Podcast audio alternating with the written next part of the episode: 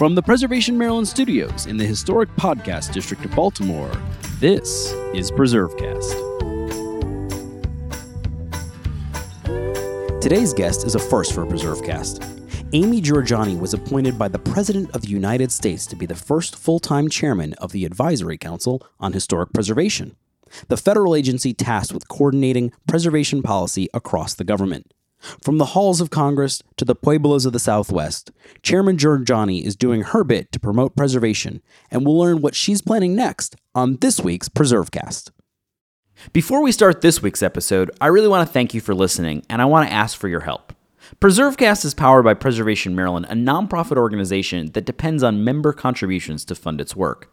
This podcast receives no government support and currently has no major funder support. Its budget is entirely dependent on listener contributions. I'm hoping you'll consider making a quick gift to help support this podcast, which is bringing important preservation stories to thousands of listeners around the country. Think of us as your preservation Netflix. Any amount helps, and you can make a quick online donation by going to preservecast.org and clicking the Donate Now button in the upper right hand corner.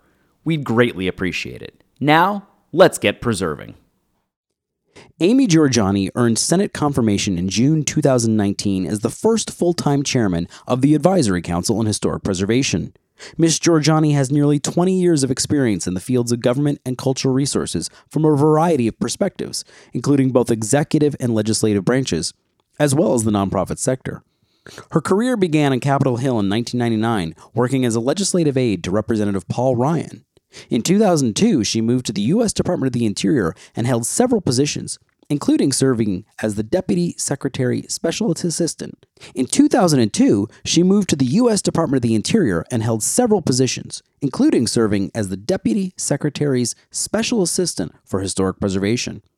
A native of Milwaukee, Wisconsin, Ms. Jorjani graduated from Northern Michigan University with a major in political science and a minor in public relations, and later earned a master's in historic preservation from Goucher College in Maryland.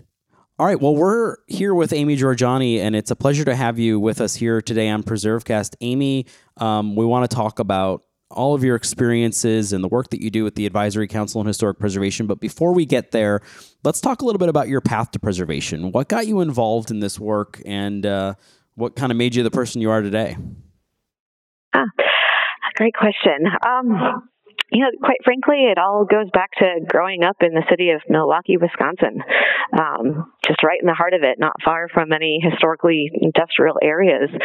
Um, I always saw the beauty in those dirty bricks and was fascinated by the stories of the many ethnic neighborhoods and, and places of worship built by master immigrant craftspeople. They were just fascinating to to gawk at. Um, I saw beauty um, everywhere, where I think many people, uh, for a period of time, did not. Um, and um, it was those stories that defined various ethnic neighborhoods, um, like where my parents grew up and where their um, parents were, and where my great grandparents immigrated to, and essentially squatted on the shores of Lake Michigan. Um, it was just, you know, th- these local stories were, were everywhere throughout Milwaukee, um, and uh, you know, then this uh, the the neighborhoods really kind of defined, you know, who you were, and and the the Midwestern ethic, uh, work ethic within each one of them. Um, and then, too, growing up, um, I saw a lot of you know suburban flight um, in some areas of the city that just were really underutilized. Um, going back today, um, you know places are really being revitalized. Um, you could call it, kind of call it a rust belt of a town, um, but at the same time, it had this you know beautiful background of Lake Michigan. Um, you know, along those shores, I always had a great time driving up and down them with my mom on Sundays, looking at the beautiful mansions on Lake Drive and admiring those elegant homes by the local noted architects. And you know, clearly different from where I grew up, but it was you know those little places to escape to were always um, kind of fun to imagine. Um, and, and then too, growing up in the city, I always lived within you know walking distance from school and and jobs I had, and and that kind of walkability was really sort of ingrained in me. Um, so it just it was kind of a preservation if you will, um, that just sort of embedded this type of ethic. And so, uh, what was your first job in the field? So, did you end up going and studying this and then decided that you were going to work in it, or how did that all come about? Yeah, um, it all kind of came about with, um, I guess, uh, growing up too, we would always take little day trips to Chicago, and that was fun, and doing different architectural tours. Um, I suppose my love of architecture initially got me engaged. Um, but then uh, I took a high school government class field trip on a train all the way out to Washington D.C. And you know, just like Mr. Smith goes to Washington, we arrived at Union Station, and out those doors were was the U.S. Capitol building. Um, that was you know just a sight to see when I was all of I guess 16 years old. Um, hadn't seen anything like that before, and um, uh, that, that's just kind of got me interested in, you know, someday I'm going to come back to DC. I want to work in that building. Um, I loved my government class and my government teacher. To this day, we still keep in touch. Um, and, um, yeah, that eventually uh, led to uh, working on Capitol Hill. Um, so if if giving uh, Capitol tours is included in uh, as a as a first job preservation, um, that might be one of them. Um, I uh, uh, it was all pre 9/11, and at that time we could just go anywhere around the Capitol building uh, with constituents. Or um, Capitol Historical Society offered wonderful classes uh, for staff on the history of various sections of the building, and I took advantage of all of them. Um, I kind of think I got hired by that congressman because I got really excited about the prospect of giving Capitol tours. Um, but um, yeah, otherwise, um, a few years later, um, uh, was lucky to be involved in um, the launch of the Preserve America initiative. Um, was 17 years ago today, March 3rd, 2003, um, that Mrs. Bush announced the creation of this interagency initiative. And um, at the time, I worked at the Department of the Interior, and um, my boss, um, Lynn Scarlett, was the co-chair of the initiative. And you know, she chaired and co-chaired many things, but for this. I saw this folder on her chief of staff's desk and was quick to claim it. And um, it was a wonderful, wonderful opportunity to work closely with her and exclusively on something. Um, and she could clearly tell I was very enthusiastic um, and trusted me every step of the way. Um, at that point, it started out as a folder, and three years later, it became a, a full time focus um, as the success of the initiative um, evolved. Uh, we had a, a, grant program on the Hill, and um, you know funded through Congress um, after two attempts, and you know learned many lessons on that. Um, we worked with all sorts of governors and um, con- uh, congressmen and senators um, in uh, getting close to a thousand um, Preserve America communities designated, and, and, that was all just. I mean, looking back, it was just a matter of a couple of, of years um, where this effort expanded and grew. Um, funding for it definitely helped um, the enthusiasm behind it, but at the same time, it was you know um, local pride and and um, and you know just getting to the heart of of, of heritage tourism was and not that it was a new concept back then but it was something that we were trying to use as an economic driver and and expand more on the role of preservation. Yeah and maybe we can talk a little bit more about preserve america in a second but i do have to ask um, you you do mention, of course, in your bio that you know that congressman that you work for was uh, Representative Paul Ryan, who has, had went on to some um, some fame. People may have heard of him. Um, and uh, bef- you know, before you headed to Department of Interior, you worked in that office. Um, anything? I mean, you you mentioned him in the bio, so I feel like it's fair game. Anything you want to uh, tell us about Paul Ryan? Does he love historic places? What's his favorite interest in history? Give us uh, something maybe we wouldn't already know. Oh yeah, uh, yes, it was um, uh, my first boss on the Hill, and it was during his freshman term of Congress. Um, I think the entire office was under 30 years of age at the time, um, and uh, he um, he does. Um, appreciate historic places, um, and especially his wife. Um, she loves all things historic and antique, and we would always talk have discussions about that. And um, places, uh, consignment stores we'd shop at and what have you. But they've always had home, um, I think two different homes in, in the heart of the historic district in Janesville, Wisconsin. She um, was so excited when they had their first home there. Um, and it, it's an, a neat town of Janesville has quite a history. He, I think, he's a fifth generation, so now his, kids are a sixth generation Janesville. Um, so he's always passionate about the people and the industry and the places, um, you know, of of his hometown, and um, you know that really correlated with every issue he touched. It always went back to Wisconsin and and and these communities within it. Um, and so that you know it was an honor to work for him, and I think we kind of tried to out love Wisconsin to each other. it was um, we are very proud. And of course, you know, the Packer tradition. He's done some wonderful videos over the years too on on the history of the Green Bay Packers and and and uh, and in fact, in the speaker's office suite, um, I got to visit a few times as a speaker. He had uh, Wisconsin Historical Society uh, books all over his office on every bookshelf, and um, so that was again just such a thrill to see his career progress. But then seeing the speaker suite, you know, overlooking the National Mall and having Wisconsin Wisconsin represented all over it was fantastic. So very cool. So, um, as you mentioned, after you left Representative Ryan's office, um, you ended up in the Department of the Interior, and you gave us a little sneak preview of that, and you talked a little bit about Preserve America. Um, but tell us about like what were you doing at DOI? How did you end up there? And then you know, like then maybe we can go into a little more details about what Preserve America was and what it is today, and all that kind of thing. Um, sure. Um, yeah, uh, the Interior Department was, was a really great opportunity. Um, when you're on the Hill, you know, you kind of get a glimpse, glimpse of the federal government as a whole. You know, unless you kind of are staffing specific committee work of your boss, um, you know, do you really get to dive into, um, you know, specific departments? And so going from the Hill to a specific department was um, yeah, just a really um, neat way. Um, and then also seeing what the hill looks like from a department was also very an interesting perspective. Um, but I started there um, initially for the first two years um, working with the assistant secretary for policy management budget, um, about the approximately the number three person of the department. one of the few people who has department wide authority. at the time, Interior had over 70,000 employees. I think it was about nine bureaus then. That number keeps fluctuating. Um, um, but each bureau has their own culture, challenges, competing missions, legislative directives. Um, it spanned 13 time zones around the globe, of course, expanding to the territories. Um, it, w- it, was fascinating to see from that perspective um, you know, the balance um, to manage um, all of the, you know, everything overarchingly at the department level.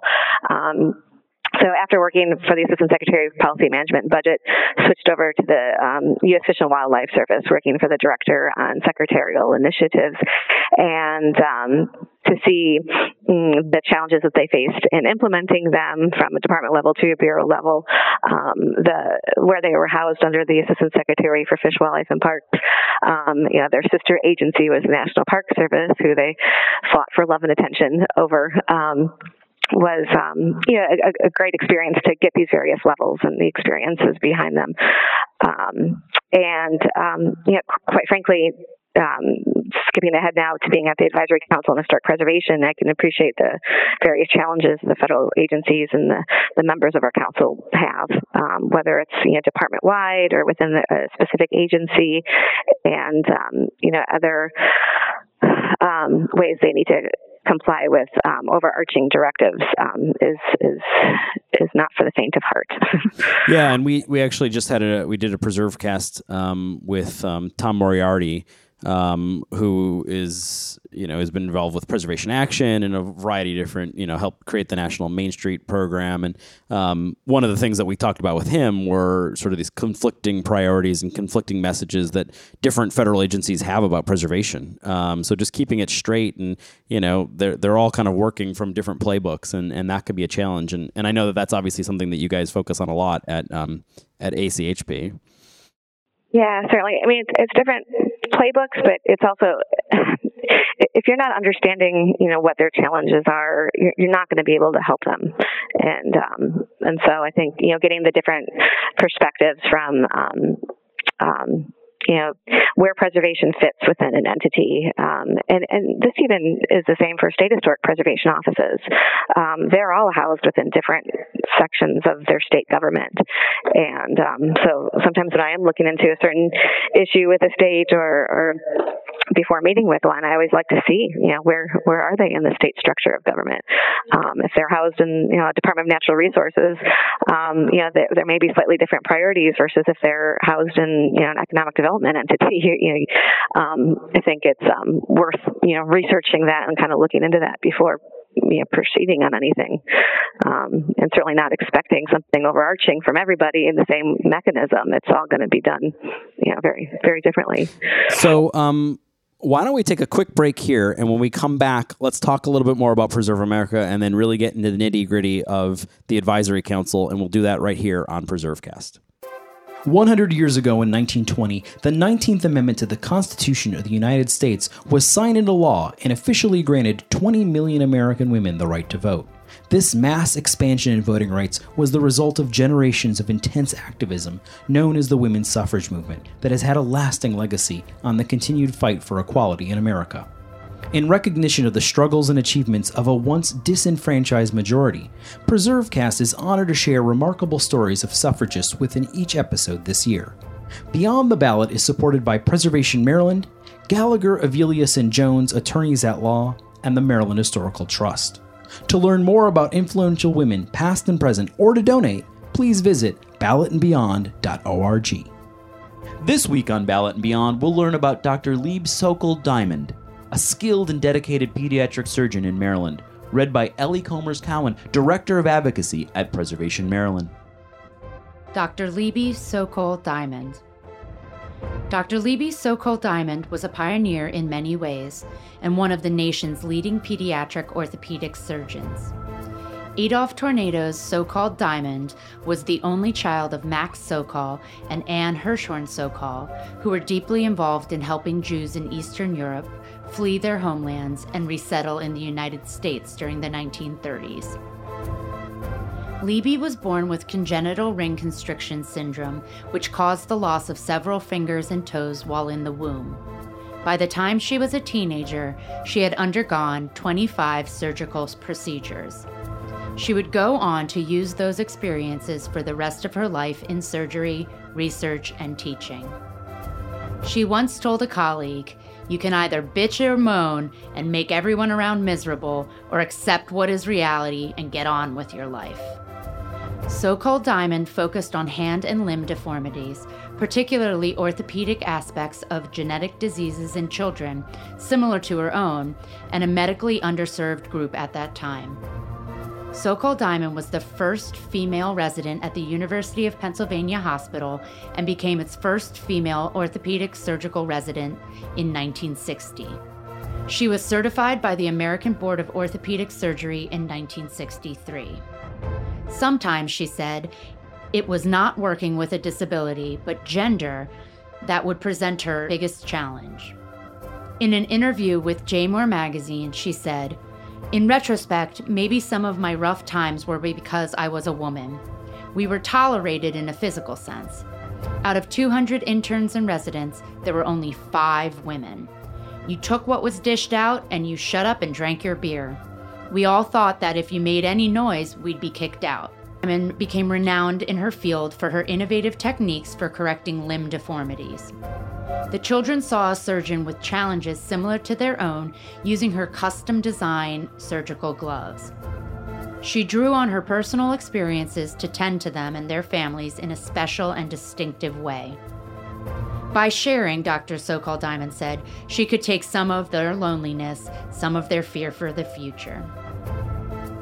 One of her students, Jerome Reichmister, who went on to become the chief of orthopedic surgery at Sinai Hospital, said, She had the ability to relate to the kids and their families and give them the best possible expectations. It takes a special person who can speak with authority because she had lived through it. Dr. Sokol Diamond was a professor at the University of Maryland for over 30 years and consulted at many local hospitals. Dr. Liebe Sokol Diamond died in 2017, and her impact on medicine in Maryland was widespread.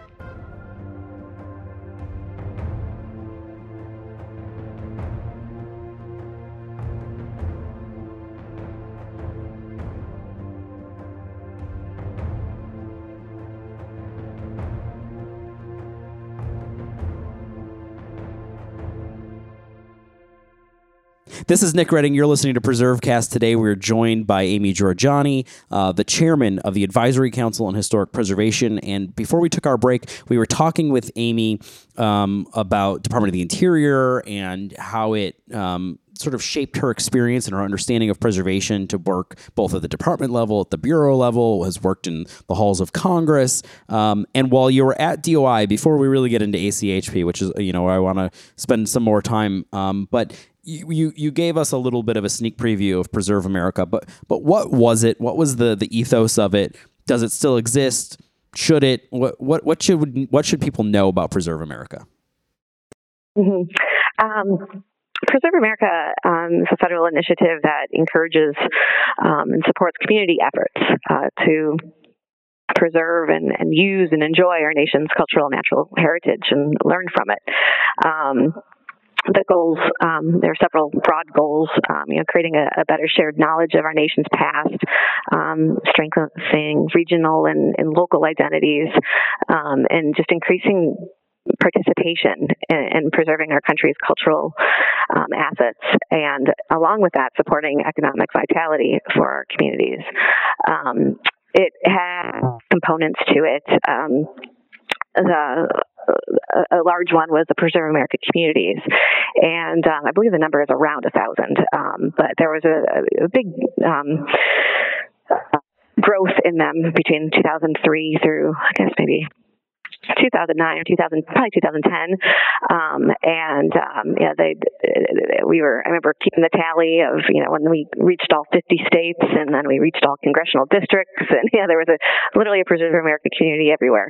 Um, and to be one, you know, there was an application process where, um, they had to have, you know, the support of their, their local government and have, um, um, uh, preservation commission and um, and you know we were trying to not make it burdensome but there were just a few things to check off to be, become a preserve america community um, that also for a period of time opened up funding uh, for preserve america grants.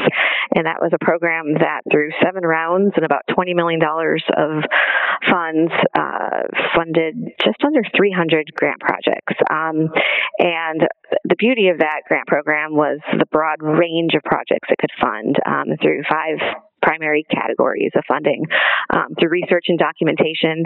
Um, you know, you could revise the National Register um, um document.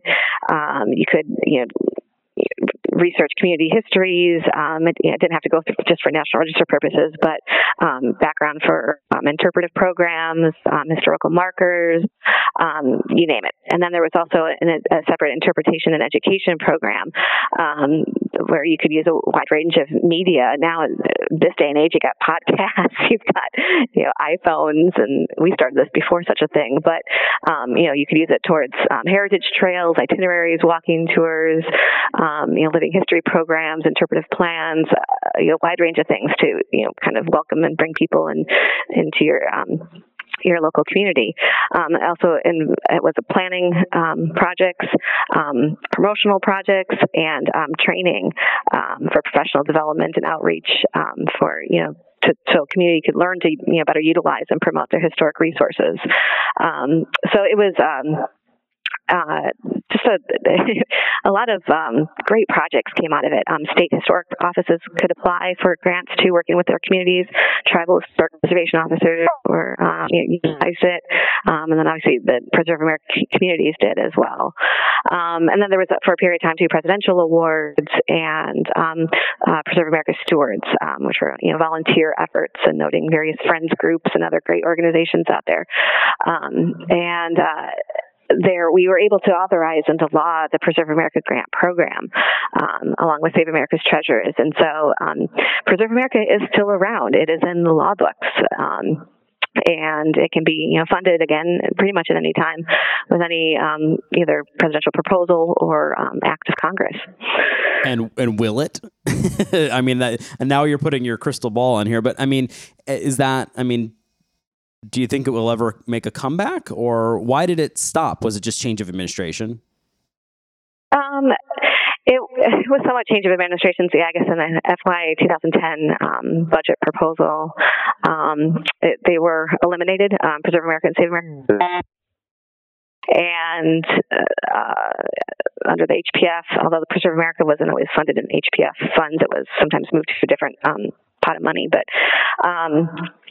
uh, yeah, it, it, was somewhat viewed um, as a Bush administration initiative, but it really wasn't. um, you know, Mrs. Bush was very active and engaged in it, but it wasn't a White House initiative by any means. Um, even going into the Bush Library, you don't see it mentioned. It's um, um, just it wasn't really the case. It was just sort of a misnomer. But um, uh, since then, you know, there have been various uh, grant programs introduced um, under the HPF, and they do a wide range of you know, specific um, things um, you know related to research and documentation efforts. But at the same time those were all things that preserve america did as well. And so um, you know, it, so there isn't a confusion with the various moving parts of various grant programs out there. If, say, for example, they were to go under an overarching Preserve America umbrella, um, you know, that's one way to kind of protect the overall goals of, you know, what us as preservationists would like to utilize federal funds for. Um, so yeah, it's hard to say. I mean, I you can never. I definitely do not have a crystal ball. Um, but um, you know, getting um, congressional champions is always key. Um, we worked very closely, um, you know, back when I worked in the Office of Policy Management and Budget, doing such things. And so, it's, you know, it's just a matter of um, doing that. But again, you know, competing priorities. Um, you got a National Park Service maintenance backlog. you know, it maybe is you know, is the Park Service the best spot for these type of funding activities? Right. I don't know. but at least uh, you know, Save America's Treasures came back, and I think a lot of people thought that that was toast. So yeah, and that and that surprised a lot of people. I remember there was a letter going around from like an architectural foundation um, through um, you know, Congresswoman McCollum, I think, and you know, it surprised the preservation community when that came back from the dead. and so even that was, um, you know, you, you, you never know. Yeah, you never know. So let's talk a little bit about the advisory council. So you're you're you're back in government. You spent some time in the private sector working for nonprofits, doing some preservation advocacy, and um, you're now at the advisory council um, and in a presidential uh, appointment position. Um, Senate confirmed, and you're the first full time chair. So uh, you know, what is the advisory council for somebody who doesn't know, and what does it mean to be the first full time chair of said uh, council? The Advisory Council on Historic Preservation, um, small little federal, federal independent agency um, established with the National Historic Preservation Act in 1966, um, promotes the preservation, enhancement, and sustainable use of our nation's diverse historic resources. Um, we also advise the President and Congress on national historic preservation policy. Um, so, the being an independent agency is key to note, and also key to note that we're the Advisory Council on Historic Preservation, not for historic preservation. Um, working with a wide range of federal agencies and competing missions, and where preservation fits among those, and what they can do to support. Um, you know where preservation fits is um, is key um, to what the advisory council does. So, on a day to day basis, what does that mean? Um, a big thing of what the ACHP does is the Section 106 review process. Um, it is um, a part of um, of the National Historic Preservation Act that um, that is kind of a a stop, look, and see and listen um, approach to um, any federal licensing, permitting, or you know, funding um, on any type of project, and how it could affect federal resources cultural resources. Right, and Sorry. so that's that's a big piece of of what's happening. And then, as as you said, advising on policy. So, what is your role in all of this, and and why is there a full time chair, and why wasn't there one before? Yeah, um, it uh, the as chair um, and a member of the council, I am one of 24 members, and the council is very uniquely structured in that sense, um, where We've got you know public and expert citizen members on it. Um, we have a Native American member on the council, um, eight or nine um, federal agencies represented, and um, organizations like the National Trust for Historic Preservation, um, National Conference of State Historic Preservation Officers, and National Association of Tribal Historic Preservation Officers. So a mix of you know um, you know nonprofit organizations, um, federal government, um, public you know, entities, and um, you know, private citizens and so it, it brings together around the table, um, you know, very unique perspectives. And um, and so again, I'm just you know one member of this 24 council but I, I do chair it. Um, and for a long time, up until I just got confirmed, I guess, in 2019, um, it was um, a part-time role um, based out of wherever that person, you know, was living. And so they, you know, were active in a variety of different ways. Um, but the council meets three times a year, and um, you know, in between meetings, you know, obviously a lot of work is done, and then the chairman would come in town for them for the council meetings and conduct um, those. Um, meanwhile, um, being in Washington, D.C., and having a regular presence of a chairman interacting with federal agencies, um, various federal initiatives, working with the Hill, um, it was really imperative to have a full time chair in D.C. Um, to you know be able to to advise the Congress the administration on preservation policy and how you know we can um, you know, work it in with other competing interests and priorities on a very regular basis. Um, the idea was floated around, I think, actually through um, a Preserve America summit that took place in 2006. Um, it was a big convening in New Orleans of, of a wide range of preservation professionals and agencies, and um, and the big recommendation was, you know, to have more influence on preservation policy. Someone full time needs to be at the helm and and that's how that's how it happened. In in, in a strange way, um, since your involvement in Preserve America, it's almost like you created your own position. But I'm sure that you didn't have the you didn't have the ability to plan that far out. You're not quite that good, no. right?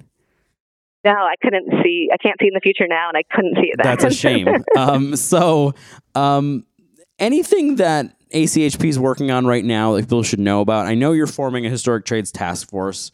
Um, that's pretty cool, near and dear to our heart here at, at Preservation Maryland and, and our program, the Campaign for Historic Trades. Do you want to talk about? I mean, that seems like something that's really big, but anything else that you want to talk about, or do you want to talk about that? Um, well, I really love the, this idea of the historic um, trades task force, um, and um, I mean, we all know there's a critical shortage of skilled craftspeople um, in the construction trades, um, even more so in the traditional trades needed for rehabilitation and restoration of our historic places. and you know, keeping building materials in good repair is the best way to to preserve the historic fabric, and the people on the front line doing this this work are just as integral, integral to historic preservation as you know architects and and you know building owners and um, and all that. Um, and so. Uh, you know, it's easier to get a master's in historic preservation than it is to to work and get skilled trained, you know, training. Um, and um, and there's something kind of wrong with that in my mind, and the need to go into all this, you know, student loan debt and all that um, to get a, you know, advanced degree and not learn how to use, um, you know, a saw. Um, and um, so the you know, composition of the ACHP, um, its unique capacity to convene federal and non-federal entities. Um, and offers a, a, unique opportunity, I think, um, in building a traditional skilled trades uh, workforce. And in my capacity as chairman, um, uh, next week at our council meeting, um, I, am hoping to you know make this announcement to in creating the traditional trades training task force, um, and the members, including the National Park Service, um, of course, Historic Preservation Training Center in Frederick, Maryland, um, our council member at the Department of Education, National Trust for Historic Preservation, and of course, our dear friends at Preservation Maryland through the Campaign for Historic Trades um, and other interested um, ACHP members. Uh, we're hoping that it can expand to include other representatives from skilled and craft um, restoration trades as well. But um, the goal is, you know, to me, is to identify how the federal government um, can work with non-federal partners in the private sector to help meet uh, the need for an expanded pool of skilled preservation um, craftspeople, um, and then you know develop but also uh, we could potentially you know work uh, in a, a policy statement um, recommending further action on the need um, for trades training and ways to um, to advance the training and to make this training mean something, um, you know, through a curriculum um, that's widely acknowledged, you know, like a, a certified card carrying stamp of approval, you know, of that they are, you know, traditional trade skilled.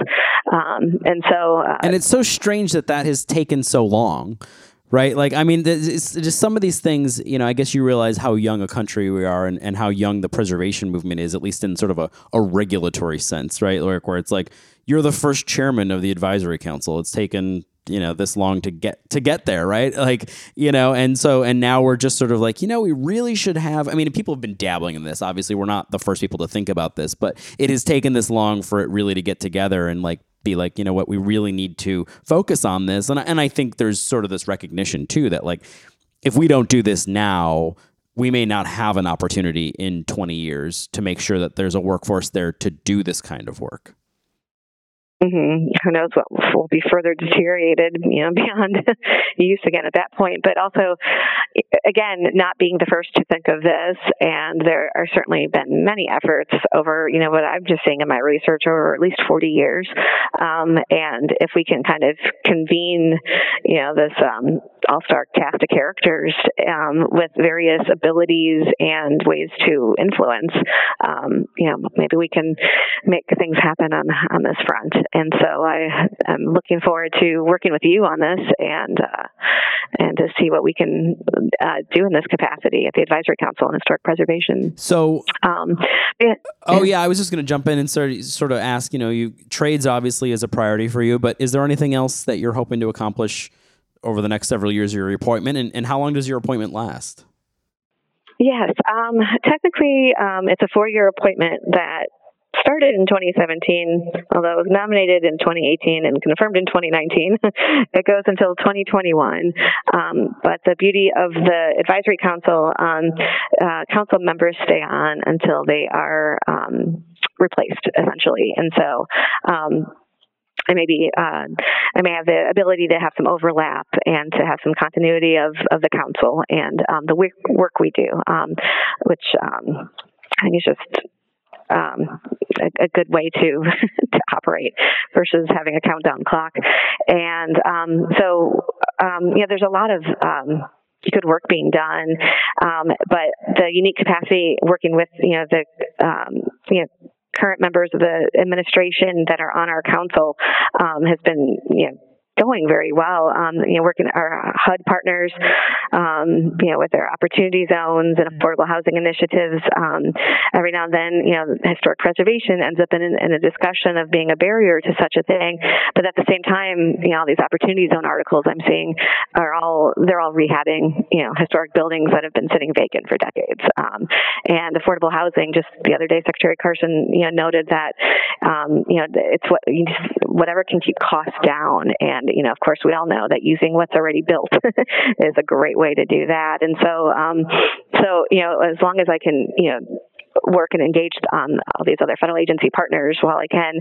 Um, yeah, I'm, I'm, doing that as much as possible. But um, otherwise, you know, work that can continue on is, um, you know, we've got a, a digital information task force um, that was formed to address the need uh, for more uniformly available digital tools, um, including GIS. Uh, we've come into so many dead ends trying to get different systems to talk to one another. For example, even with the opportunity zones, this great interactive web site from Economic Development Agency at Commerce, um, we could not get it to, to talk with the National Register um, GIS information. Um, but, you know, I'm hoping that our savvy friends at the state level, uh, working with their SHPOs and their counterparts in their economic development agencies, can do a better job than we can at the federal government. Um, but, anyways, this task force will, you know, work to address um, you know, getting this information um, on the location of historic sites um, to better inform project planning. Um, you know, we just know better information, having access to it, um, um, and having a clear connection to current government-wide efforts is, you know, the way to improve efficiency of environmental reviews, which include Section 106 reviews. especially, many governors have a lot of infrastructure uh, projects, you know, in queue and wish lists for all that kind of thing. And if we can, you know, help, you know, in a timely way do these reviews, um, it, it's the digital information is what's what's necessary. Um, and again, that can't be just you know any effort it can't be dictated from the top down. I mean, uh, and so every state has their own information in a different type of way. Every federal agency does too, for that matter. Um, and then we have to be sensitive, of course, to information from the tribes. Um, you know, not everything should just be flat out on the internet as well. And so, um, so the task force recently completed a report um, and, and has now developed an action plan. And so I'm looking forward to uh, doing these different things on the action plan um, and hoping to, um, I can see that we can, that some of these are definitely achievable. And uh, along those lines, too, we also um, have a leveraging historic buildings working group that I know the um, state of Maryland had a recent effort. Um, this is an interagency working group right. to help develop the ACHP um, to overcome obstacles in increased uh, leasing of federal uh, historic buildings to the private sector. Um, we're trying to provide guidance on agency reuse and consolidation of, of federal buildings. And um, the, the, biggest thing is trying to identify these obstacles and what we can, can do about that. Um, so agencies could better utilize their Section 111 um, leasing authorities. And uh, so we are going to be highlighting the state of Maryland's plan uh, next week in one of our meetings. Oh, fantastic! And um, yeah, yeah, we were very happy to see that. It's just a very good report. Um, and also, uh, on the, the, fun side of preservation is uh, preservation in practice. Um, this partnership with the Park Service and the National Trust Hope Crew, um, a summer program for um, architecture students at historically black colleges and universities schools that we partner with is Morgan State, right in Baltimore, and uh, so that's fun because we can easily see them, and they can easily come down this way. Um, but the other one is uh, other ones are Tuskegee and then Hampton in Virginia, and um, the, this program introduces African American architecture students to historic preservation and related career paths, and uh, raises awareness of their rich um, legacies at these HBCUs. Um, and so it's a, largely a summer program um, where they spend time at Grand Teton National Park um, working with the trades crew out there, and then um, coming to to DC for a period of time and, and, visiting various sites, and and we gather all sorts of preservation professional professionals to for them um, to um, to hear from, engage with, and um, so yeah, we've got you know the the compliance side of, of the ACHP, but then um, you know what I'd love to call the fun external side of, of preservation. Well, it, you're you're definitely busy, which is good to hear, and it's great to hear all this good work that's happening. If people want to learn more about the advisory council, uh, where do they find you online? Mm-hmm. We are at achp.gov, and I believe there's Facebook and Twitter um, as well. Um, and they can follow you, you on Twitter as well. Is that right? Yes, there is a, a chairman ACHP Twitter feed now, and um, and I have to say, Twitter's been a great source of information on on various uh, uh, federal initiatives and what states are doing and what um, you know state partners are doing. I know I'm now like dating and aging myself. Yes, we have to get you on TikTok next. I think, Aimee. Yeah, I don't know if I'm ready. I don't know either. So here's the other thing you're probably not ready for: the most difficult question your favorite historic site or place? Oh, oh gosh. So that's like picking a favorite child, I know, and I have and you, three of you those. Know, and you kind of live in the political world, so be careful with your answer here. yeah. I have. I'm gonna go with just this gut feeling of what I remember seeing as a child and being in awe with, and what may have led to further curiosities, which of course is the Pabst Mansion right on Wisconsin Avenue in the heart of Milwaukee. Okay. it, it is just this amazing mansion, of course, you know, built by these German craftsmen, beautiful woodwork, brickwork, and it is, you know, right um, at one time um, there were mansions just like it all up and down the street, and that's the only one standing to this day. And so it's always neat to, you know, where a historic site can one, you know, it's obviously, you know, amazing to see on its own, but then it also, you know, directs you to learn more about what was also, you know, what was around it and why it looks different now, and you know, various local policies that led to that. And uh, so, anyways, it's near uh, a college campus, and I have a feeling that led to some of its the mice But um, it's uh, it's just it, it's just a neat place. And is, I uh, is this always like to try presumably the the family that made Pabst Blue Ribbon? Yes, it is, and it's yes, Frederick Pabst and uh, Captain Pabst, and in fact, there's even a little addition off to the side that is this uh, really neat little structure that was used in the 1893 World's Fair as the Pabst exhibit space, and it was there where they received their blue ribbon. well, that is a, a, fantastic place to end this conversation. Didn't think we would end up with Pabst Blue Ribbon. but I would expect nothing else um, from uh, the Midwestern chairman of the Advisory Council on Historic Preservation. So um, it's been a pleasure talking with you. Looking forward to seeing um, all the good work that you're going to do over the next few years um, in your role as chairman of the Advisory Council. Thank you so much for joining us today in PreserveCast. Uh, well, thank you, Nick, and thank you for all you do. All right, and we're out.